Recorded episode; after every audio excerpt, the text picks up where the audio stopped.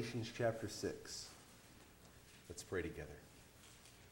Father, thank you again that we have this time. We pray that you would direct our minds and spirits by your Holy Spirit and by your word. Help us to understand what you say and enable us by your Spirit to um, come in line with what you've said. Encourage your people and challenge those who are not yet your people to come to you and to see that fruit, real fruit, comes from you. We pray that you would enable us to walk in the power of your Spirit. We think, Father, again, as has been mentioned, of those that are in harm's way, either re- dealing with the residual effects in Houston and in the islands uh, below Florida, or those that are in the midst of the storm.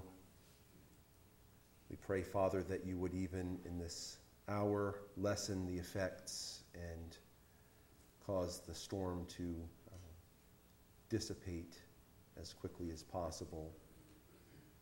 We pray, Father, that rescue, uh, physical rescue, would be available to those in need, and physical resources would be available to those in need. But more than that, spiritual rescue and spiritual resources would be available. And during these times of trying, we pray that many would come to know Jesus as their Savior. We commit these things to you. You alone are God. In Jesus' name, amen.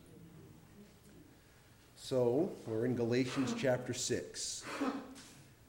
Churches have a reputation for being those who harangue their congregations for money. And we have chosen deliberately to be overly cautious to avoid that stereotype. Um, I don't find that to be helpful, particularly since there is so much stereotypical painting of the church that way. Our text this morning relates to how we invest ourselves, including our money. With that being said, I want to begin with some important statements. Um, this, over the years, has been and is is a very generous church. And at this point in my ministry as pastor, I feel as though I receive an abundant double portion of honor as is referenced in 1 Timothy chapter 5. My family is supported financially, physically, emotionally, and spiritually uh, through this assembly. In fact, this past Thursday, I was meeting with a fellow pastor, godly man, and I was bearing witness to your faithful, kind support of my family and me.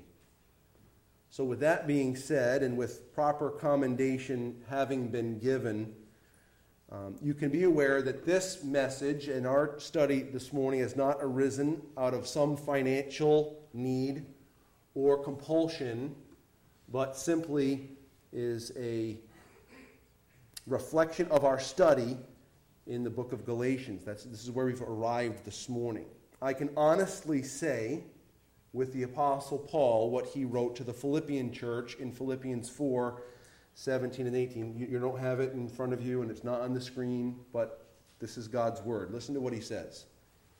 Not that I seek a gift, but I seek the fruit that increases to your credit. I have received full payment and more. I am well supplied, having received from Epaphroditus the gifts you sent, a fragrant offering, a sacrifice acceptable and pleasing to God. The concept that we come to in Galatians chapter 6 has begun actually in Galatians chapter 5. He began this portion of, uh, of emphasis speaking about the fact that Christ has set us free to love. Christ has set us free to love. And that emphasis begun in chapter 5 is continuing in chapter 6. We want to notice how that, that freedom from Christ that issues forth in Christian love applies to what is being said here, because he really has not changed subjects. As he transitions into chapter 6, he talks about how Christian love bears one another's burdens. How, when we see one who is overtaken in a trespass, we don't leave them there in the dirt judging them, but we come alongside them and pick them up out of the dirt and show them the way. There's love there. And, and as he transitions to this next section, the, the theme of love has not departed from us, and that love that is arisen from being set free from Christ. What we want to notice this morning is there are four charges for us in this passage. So I'm going to just lay them out there right at the beginning so you can see it, and then we're going to go through and move systematically through it. First of all, sow Christian love for your teachers. Sow Christian love for your teachers. Secondly, know the results of sowing. Thirdly, sow Christian love for everyone. And finally, sow Christian love for God's family. With that being said, let us read through our text that we have already read responsibly this morning. Now you can enjoy the reading. I'll read, you follow along in your copies of Scripture. Galatians 6 6. Let the one who is taught the word share all good things with the one who teaches. Do not be deceived. God is not mocked. For whatever one sows, that will he also reap. For the one who sows to his own flesh will from the flesh reap corruption. But the one who sows to the Spirit will from the Spirit reap eternal life. And let us not grow weary of doing good, for in due season we will reap if we do not give up. So then, as we have opportunity, let us do good to everyone, and especially to those who are of the household of faith. And so the first item we come to is that we are to sow Christian love for our teachers. He uses the word katakeo, katakeo. You can hear the word catechism in there. Here's what he says. Let the one who is taught, that's the one who receives katakeo, share that's the word koinonia, that's fellowship. Share in all good things with the one who teaches. The word katekeo is used both, both places. He's talking about catechism. The idea of catechism is a systematic teaching of the truth. So the one who receives the systematic teaching of the truth is to share in all good things with the one who systematically teaches the truth. That's the idea that is coming forth from this text. This is abundantly clear from Scripture that those who who um, bring forth the gospel, who, who make their lives out of the gospel, should live from that. In Matthew chapter 10 and verse 10, the Bible says, The laborer deserves his food. Jesus said that to his disciples as they sent for, he sent them forth to go into the, the lost sheep of the house of Israel. At another time, when Jesus sent forth 70 in Luke chapter 10, he said this, And remain in the same house, eating and drinking what they provide, for the laborer deserves his wages do not go from house to house. In other words, when, when you go to a place and you're ministering the gospel, stay in that house that takes you in, and they'll provide your needs. That's a, a way to demonstrate your care for them. Now, take a look at 1 Corinthians chapter 9. You're in Galatians, take a left through two books. You go through 2 Corinthians, and you'll find yourself in 1 Corinthians. If you go too far, you'll find yourself in Romans. You're in 1 Corinthians chapter 9. Paul is speaking about the same type of subject of the, the liberty of the servant of God who goes about with the gospel. He speaks of the care of the church that should be in place. In 1 Corinthians chapter 9, beginning in verse 7, he writes, Who serves as a soldier at his own expense? Who plants a vineyard without eating any of its fruit? Or who tends a flock without getting some of the milk? Do I say these things on human authority? Does not the law say the same? For it is written in the law of Moses, You shall not muzzle an ox when it treads out the grain. It is for ox, uh, uh, Is it for oxen that God is concerned? Does he not certainly speak for our sake? It is written for our sake because the plowman should plow in hope, and the thresher thresh in hope of sharing in the crop. If we have sown spiritual things among you, is it too much if we reap material things from you? If others share this rightful claim on you, do not we even more? Nevertheless, we have not made use of this right, but we endure all things rather than put an obstacle in the way of the gospel of Christ. Do you not know that those who are employed in the temple service get their food from the temple, and those who serve at the altar share in the sacrificial offerings? In the same way, the Lord commanded that those who proclaim the gospel should get their living by the gospel. So we, we have ample biblical text, and we're going to look at one more on the screen in just a moment. The, the, the idea that Paul is communicating in Galatians chapter 6 because we've been set free by Christ, we don't do that to heap things upon ourselves and, and, and in, a, in a licensed sort of manner, in a, in a lascivious sort of manner, just feast upon our own resources. But instead, we are set free to, by love, serve one another. He then, at the end of chapter 5, tells us how that takes place. It's by walking in the power of the Spirit. He talks about the fruitfulness of walking in, in a, a, fellowship with the Spirit. Then he comes into chapter 6 and he's talking about bearing one another's burdens. And then he comes to this next section where our Christian love is exercised or demonstrated in sharing uh, financially with one another. And it starts specifically off with talking about sharing with your teachers. And the Bible says this also in 1 Timothy chapter 5 where it says, let the elders who rule well be considered worthy of double honor, two different types of honor, or uh, a double portion of honor, especially those who labor in preaching and teaching. For the scripture says, You shall not muzzle an ox when it treads out the grain, and the laborer deserves his wages. So the Bible uh, gives us this instruction about providing for those in Christian ministry. And as I mentioned at the start, that is well done here. It has been well done uh, so long as I've been here. Um, there have been times where I've had lesser and times where I've had more, but always this church has provided uh, very well uh, to its ability. And I commend you for that. This is in accordance with truth, it's in accordance with the scriptures. One of the things that has to be noted here, it's very important, back in Galatians chapter 6, is Paul uses a particular word for how this communication of love comes forth. Look back in Galatians chapter 6 and verse 6 just for a moment. In verse 6, he says, Let the one who is taught the word share in all good things with the one who teaches. The word share is the word that I'm interested in. And actually, in the Greek, it comes at the beginning of the sentence for emphasis. He's talking about koinonia. And we know the word koinonia means fellowship it's interesting that that's the word that he chooses to use to convey this concept. Koinonia is a partnership or a sharing. So when he talks about the one who's receiving the teaching, sharing in all good things with the one who teaches, he is not speaking about a paycheck.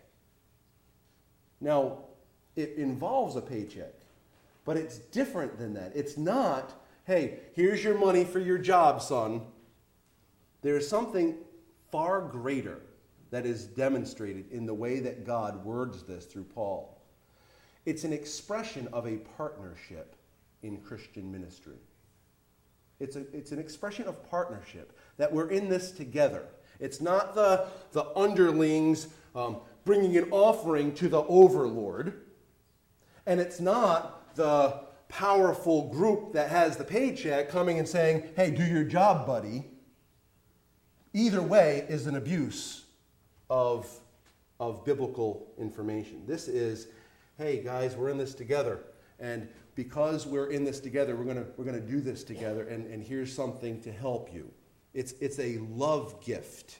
It is a love, a sharing of the love and burden of the ministry to, together. And it's, I, I, find it to be just beautiful how God eliminates the ridiculousness that goes on in many churches. Let me tell you, I have read so many stories about horrible churches. Churches that Either the pastor dominates and, and all the people are their little peons that they dictate around. Like that's a bad abuse of, of Christianity. And the other is where the pastor is kind of like this, this puppet and the people telling him what to do. And he's, okay, well, they don't want me to preach about that, so I just have to preach about this. No, not, none of that. Not happening. Um, not, not with this guy here and, and not with this congregation here. Um, I, I am so thankful. I, could, I, I speak this as genuinely as I know how. I'm so thankful for your ministry toward me in not putting sh- or attempting to put shackles on me or to dictate to me or to, to try to move me in a certain way. It is unbiblical. I hope that you are equally thankful that the elders of this church do not try to put shackles on you and try to dictate to you every nook and cranny of your life. We want to say, Thus says the Lord. This is what God's word says. I have to come underneath the authority of God's word. You have to come under the authority of God's word. I don't come under it differently than you do, and you don't come under it differently than I do. It's the word. God's word. It's truth. I'm an underling to God as you are. We're in this together. So we partner together. And in Christian love, this passage says, sow Christian love to your teachers. And you do. Thank the Lord. I am rejoicing. Secondly, he presents us a principle about this. He's going to return again in verses, uh, verse 10 to this concept of financial giving, doing good with our, the things, the resources we've been given. He's going to come back to it. In between, in verses 7, 8, and 9, he talks about this principle. It is related to giving. However, it also relates to every other part of life. Verses 7, 8, and 9, its primary context is the way we um, distribute the good things we've received, so that's finances, resources, um, the way we sow it is the way that we'll reap. So that's the primary emphasis. However, it applies in every, virtually every single area of our lives. So let us know the results of sowing. Look, please, with me at verses 7 through 9. Do not be deceived. God is not mocked. For whatever one sows, that will he also reap. For the one who sows to his own flesh will from the flesh reap corruption, but the one who sows to the Spirit will from the Spirit reap eternal life, and let us not grow weary of doing good, for in due season we will reap if we do not give up. The context here is resources, but it applies to everything. Don't be deceived, he starts off with. Don't be deceived. That's another way of saying don't fool yourself. And then he says, God is not mocked. That's another way of saying don't turn your nose up at God. This principle that is brought forth in verse 6 and, and, and reiterated in 7, excuse me, in verse 7, reiterated in verse 8, and then applied again in verse 9. This principle is not man made. This is a dictate from God. This is, this is a principle that comes from God. Don't turn your nose up at God. And here's the principle that is universal whatever you sow, you reap. Whatever you sow, you reap. Listen, you don't go out in the garden and sow carrots and reap cucumbers. Doesn't work. It's not happening. You don't, listen, this, this is better. I, I really like it. I wrote this out for you. You don't sow lettuce and reap Doritos. Have you ever tried? It's not going to work. You can try if you want. Here's a better one. Ready? I, I wrote this one too and my, my, my computer kept trying to, to change it because of autocorrect. It tried to keep changing what I wrote to twinkles. twinkles. You don't sow Twinkies and reap physical fitness. Is that true? Chuck down the Twinkies. Oh yeah, I'm going to have a six pack. I'm uh, not not not not not Coke or anything. I'm trying. I'm going to have washboard abs after eating my Twinkies. Doesn't work that way, does it? It's a natural principle. It's this way in everything. In a far more serious way, you can't sow, listen, you can't sow lust, pornography, and adultery and reap a strong, healthy marriage. Also, you can't sow, work, work, work, and have a well balanced, healthy family. You can't sow, anger and reap love or peace or harmony. You can't sow your resources upon your own whims and reap a spiritual harvest. You can't sow to your flesh. Let's just use as an example, just came into my mind, I didn't pre plan this. You can't sow by going into a bar and pounding down beer and reap the fruit of the Spirit. True? You can't sit. Now, it's, been, it's become popular to talk about binge watching, like as if this is like a good, happy thing. You can't binge watch Netflix and wake up the next morning and say, Boy, I feel really spiritually refreshed from last night. You don't sow to the flesh and reap spiritual bounty. When we sow to the flesh, we reap what? The flesh. The flesh does not lead towards spiritual truth. The flesh does not lead towards spiritual inclination. The flesh does not lead you toward thirst and hunger for righteousness. If we sow to the flesh, the flesh has some gift for us. More flesh. And the flesh is corrupt and corrupting. In other words, if you and I invest in indulgence of the flesh, you will reap the things that corrupt and a soul that is being corrupted. Is that clear? I'm going to say this as straightly and emotionless as possible. This truth is unavoidable. It's unavoidable for the unbeliever, and it's unavoidable for the believer. If you and I sow to our flesh, we will reap the corruption that the flesh produces, and our soul will be being corrupted. We will not be more spiritual the next day after we indulge the flesh. We will be more fleshly. On the other hand, on the other hand, if you and I invest in that which pleases the Spirit,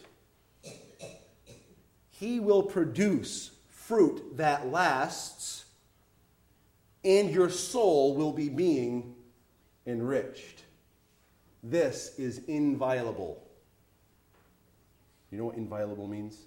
This is something that is not violated. This is just a truth. You and I wake up in the morning and we get in the Word and we're prayerful. And, and we go off about our day and we're meditating on the things that God has taught us. And we're praying, Lord, help me to be uh, the things that you, you reveal in your Word. And, and we encounter things. We're not going to be sinless, but when, when we're cognizant of God's Word, it's because we're cognizant of God, we're paying attention to God, we are God conscious, we're having the fear of the Lord, and because of that, when we sin, it's, it's like, ah, I'm back there again. And what do we do with that sin? Oh, just defeated. Well, well, everyone else sins. That's not what we do because we're, we're feeding on the things of the Spirit. And when, when we sin, we say, God, that's not right. I've sinned against you. I violated the truth of your word. We repent. We confess our sin. He's faithful and just to forgive us of our sin and to cleanse us from all unrighteousness. And then guess what we do? We don't wallow in our sin. We move on because we, we've been feasting upon the word. And so we're meditating on the word. And then we get home. Maybe you had a, a, a difficult day and a difficult commute back home. You get back home and something's going on and, and you snap at someone in your house but because you're God conscious, because you have the fear of the Lord, you recognize your attitude as sinful and you deal with it. First, you deal with the Lord, and then you deal with the one you snapped at. Hey, guys, it was not appropriate for me to talk to you that way, to act this way, whatever it is, you address it. And, and what do you do? You're moving forward again. Why? Because you're sowing to the Spirit.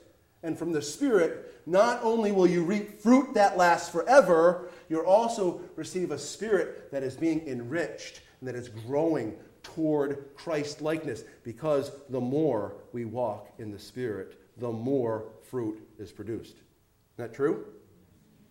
If you sow to the flesh, you'll reap what? flesh or corruption. Where do you get that from? The flesh. He, the one that sows to the flesh, will of the flesh reap corruption. It's not talking about damnation.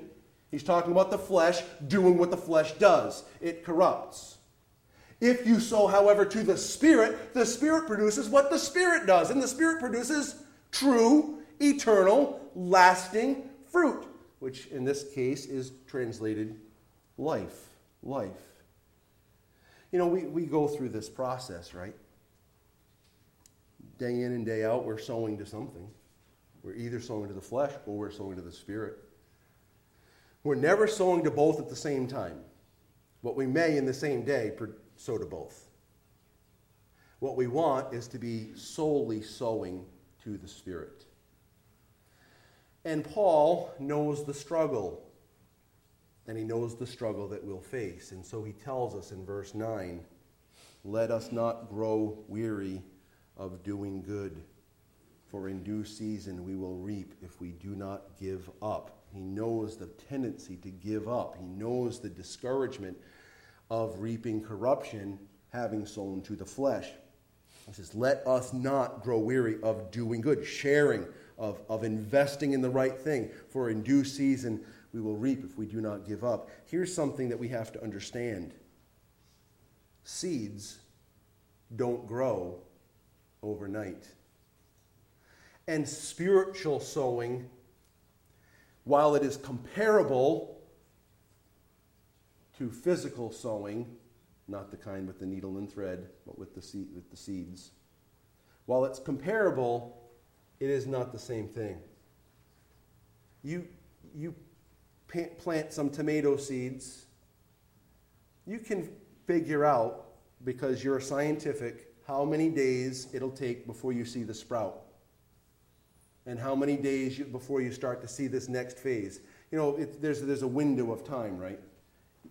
You don't sow tomato eh, in, in March and get it in December.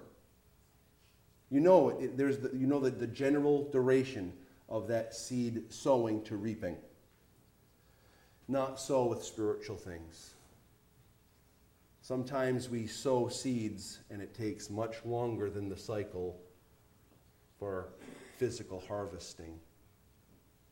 Sometimes we, it's less time. There's no predicting it.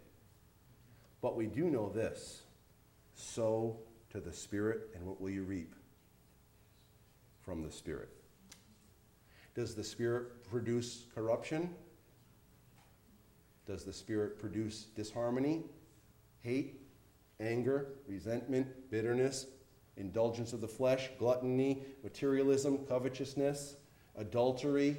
The Spirit doesn't produce any of that stuff sow to the Spirit, you will, from the Spirit, reap life everlasting, reap things that are eternal in their, um, in their source and eternal in their result. And I think we can't move on to the next section without understanding that someone that calls themselves a Christian but always and only sows to the flesh, and always and only reaps that which the flesh produces, which is corruption, might it speak something toward whether they will experience the eternal life that comes from the Spirit?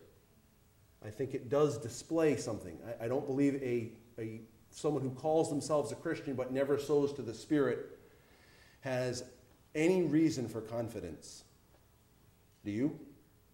Like, well, I prayed a prayer one time. That's good. I prayed a prayer too. But if there's no results, if, if there's no hunger toward God or for the things of God, does it say anything about whether the Spirit has given me true eternal life? I think it does say something. I'm not saying that every time we sow to the flesh, we should question our salvation. That's opposite of what I've said here this morning, isn't it? But I don't want to ignore what this text says. And the text says, when you sow to the Spirit, you will from the Spirit reap what? Eternal life. And that's what it says. And so there's, there's something there that needs to be heeded. A believer must sow toward the Spirit. That sowing does not produce eternal life. The Spirit gives eternal life. But the sowing to the Spirit indicates eternal life, though, doesn't it?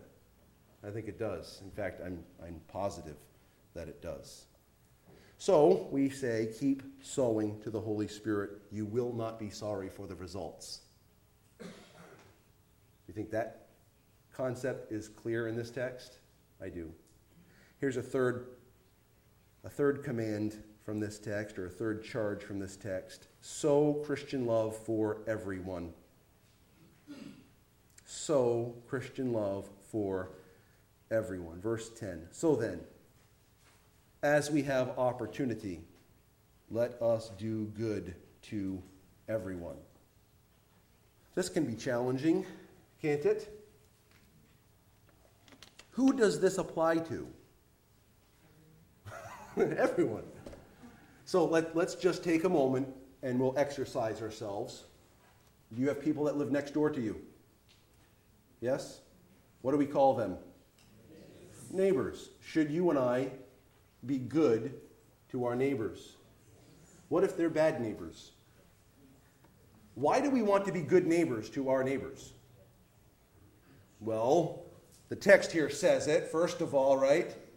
But what else? Other than this just strict obedience to this one text, why else do we want to be good neighbors? We want them to see the one that has saved us. Jesus gave his life to pay for my sin. He was crucified as guilty for my sin. He was buried because of my sin.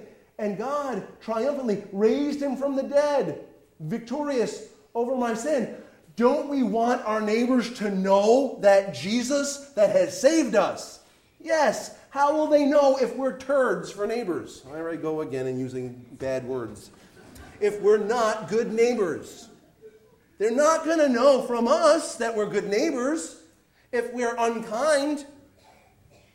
So when you see your neighbor out raking his leaves, if you have opportunity, grab your rake and go rake with him. If you see your neighbor shoveling or snow blowing and you have opportunity, go out and shovel and snow blow with him. If you have a great harvest of cucumbers, share some with your neighbors. If you've been abundantly blessed, bring some little little overflow to your neighbor.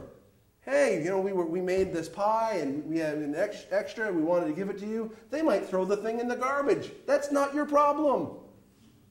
Your problem is have I demonstrated to my neighbors that I'm charitable, caring, loving?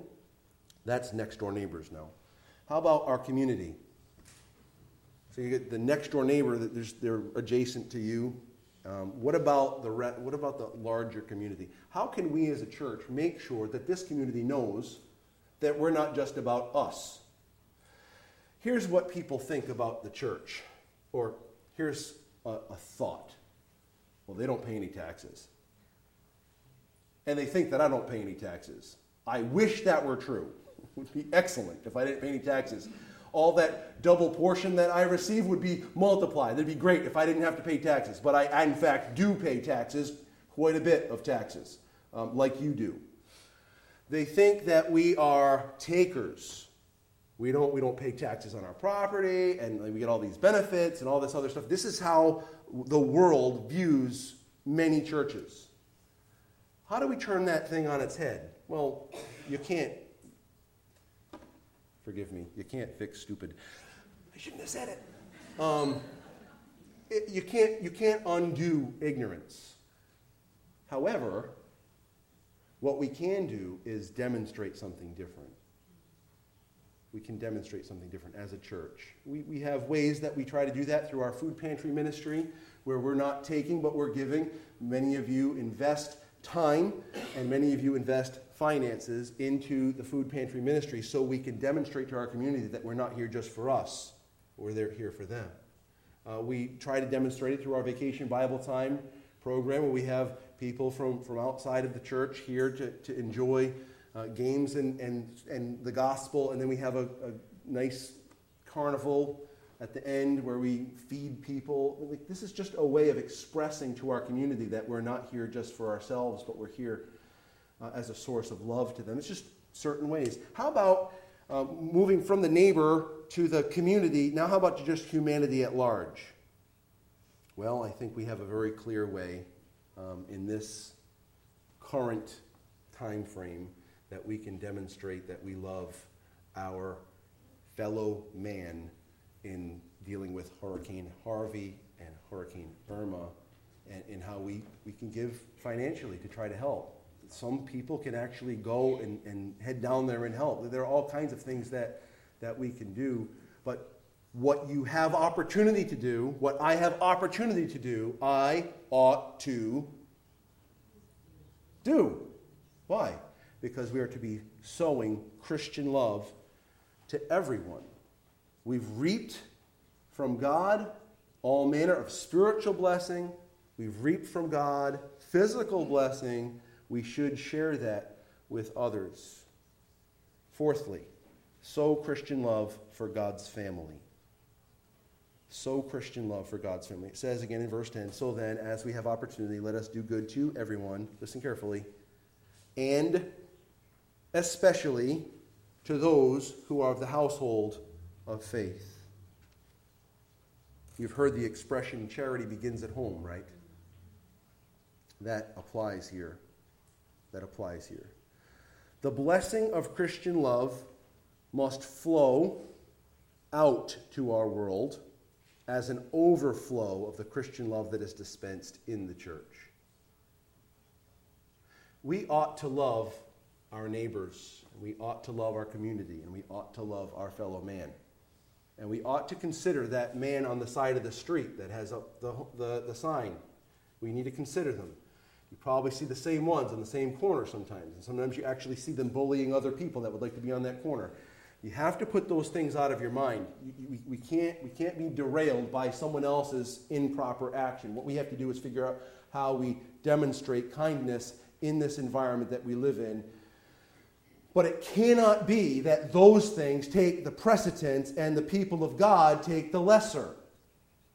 What happens is you build on the foundation of making sure you care for your own, and then you have an overflow outside of that. After you've cared for the family of God, there's extra, and when that takes place, you send it out. It's kind of like I would not recommend giving a pie to your next door neighbor, like a, like a meat pie, like a pie that you eat for your family, if you can't feed your kids. Like, I don't think that that would be wise. I think you need to make sure you take care of your children. Starve yourself before you starve your children, right? Make sure that they're, that they're cared for, and before you ever give it to your neighbor, you got to make sure your family is fed. And then you've got an overflow so you can give it to your neighbors. Well, the same thing applies here in the church. We make sure that we try to help those that are in the church as much as we are able, and then there's a spillover that goes outside. Well, let's, let's take a, a, look here. You're in Galatians. Take a left, one book, to 2 Corinthians chapter 8. You've got to be impressed by this. If you're not impressed, it's because you're not listening. This, there's something impressive in this text we're about to read. 2 Corinthians chapter 8. Follow with me. We're going to read verses 1 through 9.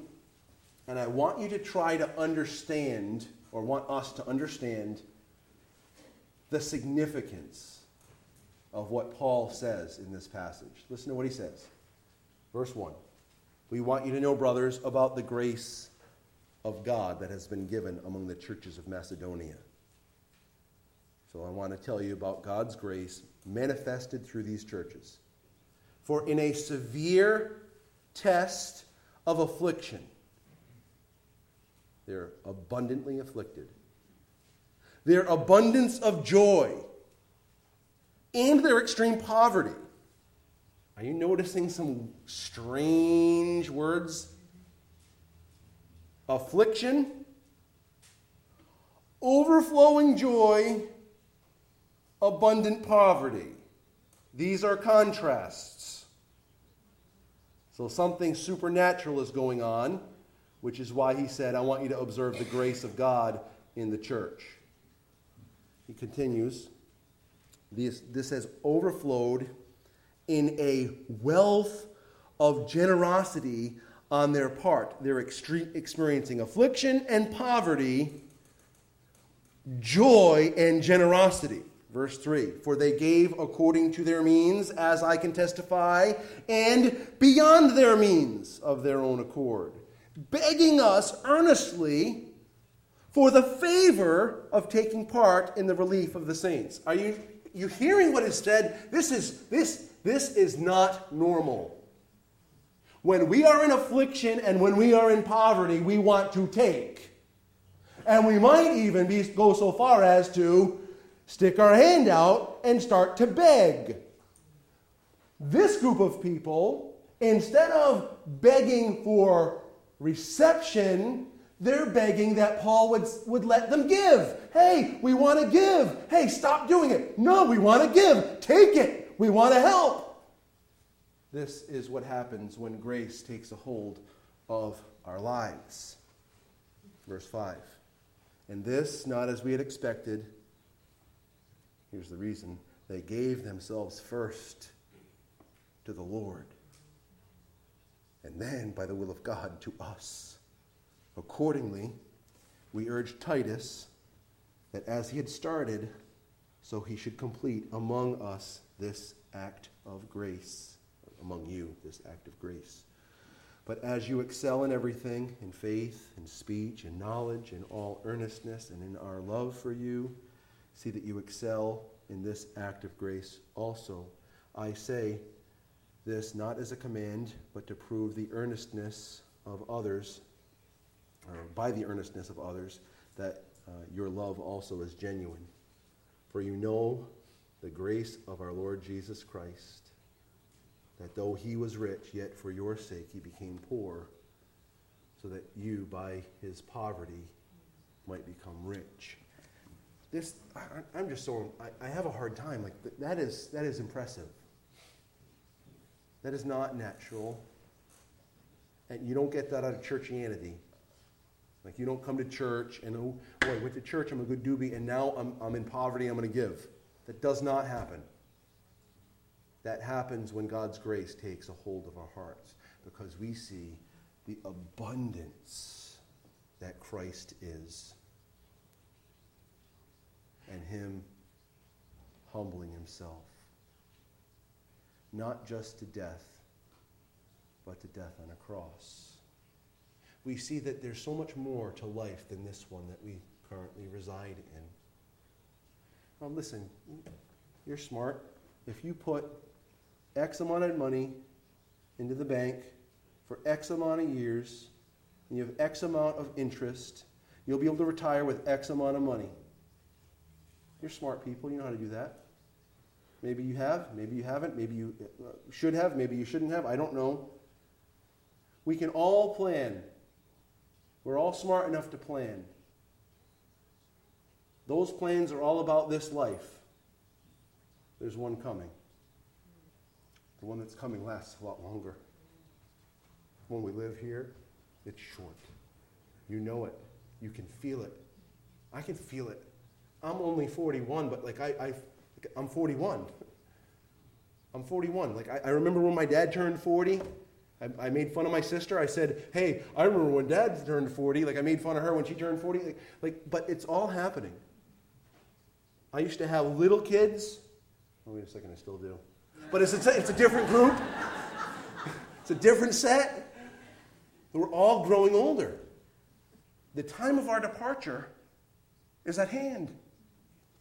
We can sow to ourselves and make sure that our retirement is such and such and so and so, and we can do this, that, and the other in retirement. We can do all that.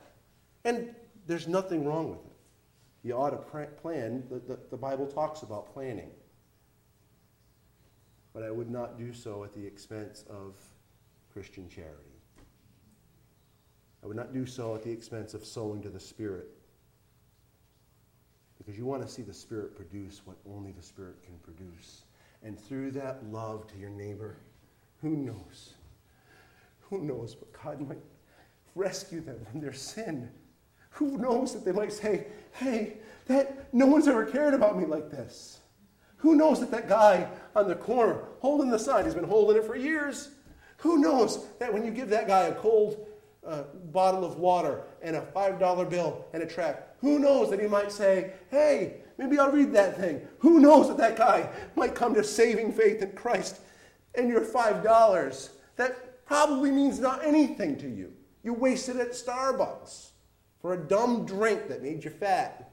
Made me fat anyway. Maybe it doesn't make you fat. I throw it away for this, that, and the other thing, but I can't give $5 to this guy that doesn't have a home. Maybe through acts of Christian love, God might save some. See, social things don't save people, right? I agree. We are not a social gospel church. However, I do say that the gospel is active. Yeah? And the gospel is displayed in action.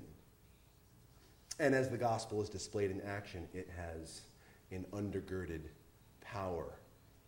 And who knows what the Spirit might do with that undergirded power that comes from a gospel in action. It starts in the church. We take care of our own. We take care of those who teach us, and you do. And we take care of those outside the church. And who knows but what the Spirit might produce in and among our neighbors, our community, and in mankind in general. God's not done saving people. Christian love. Galatians chapter 6. It is an outflow. We've been set free not to serve ourselves We've been set free to love one another by serving one another. It comes by a, a, constant walk in the Spirit, and it comes by a willingness to share our lives, our talents, our resources in the church and in our communities. Let's pray together. Father, thank you. Help us. Help us to love you and to love one another more display the gospel in our lives so that others would come to know Jesus. We pray this in Jesus' name. Amen.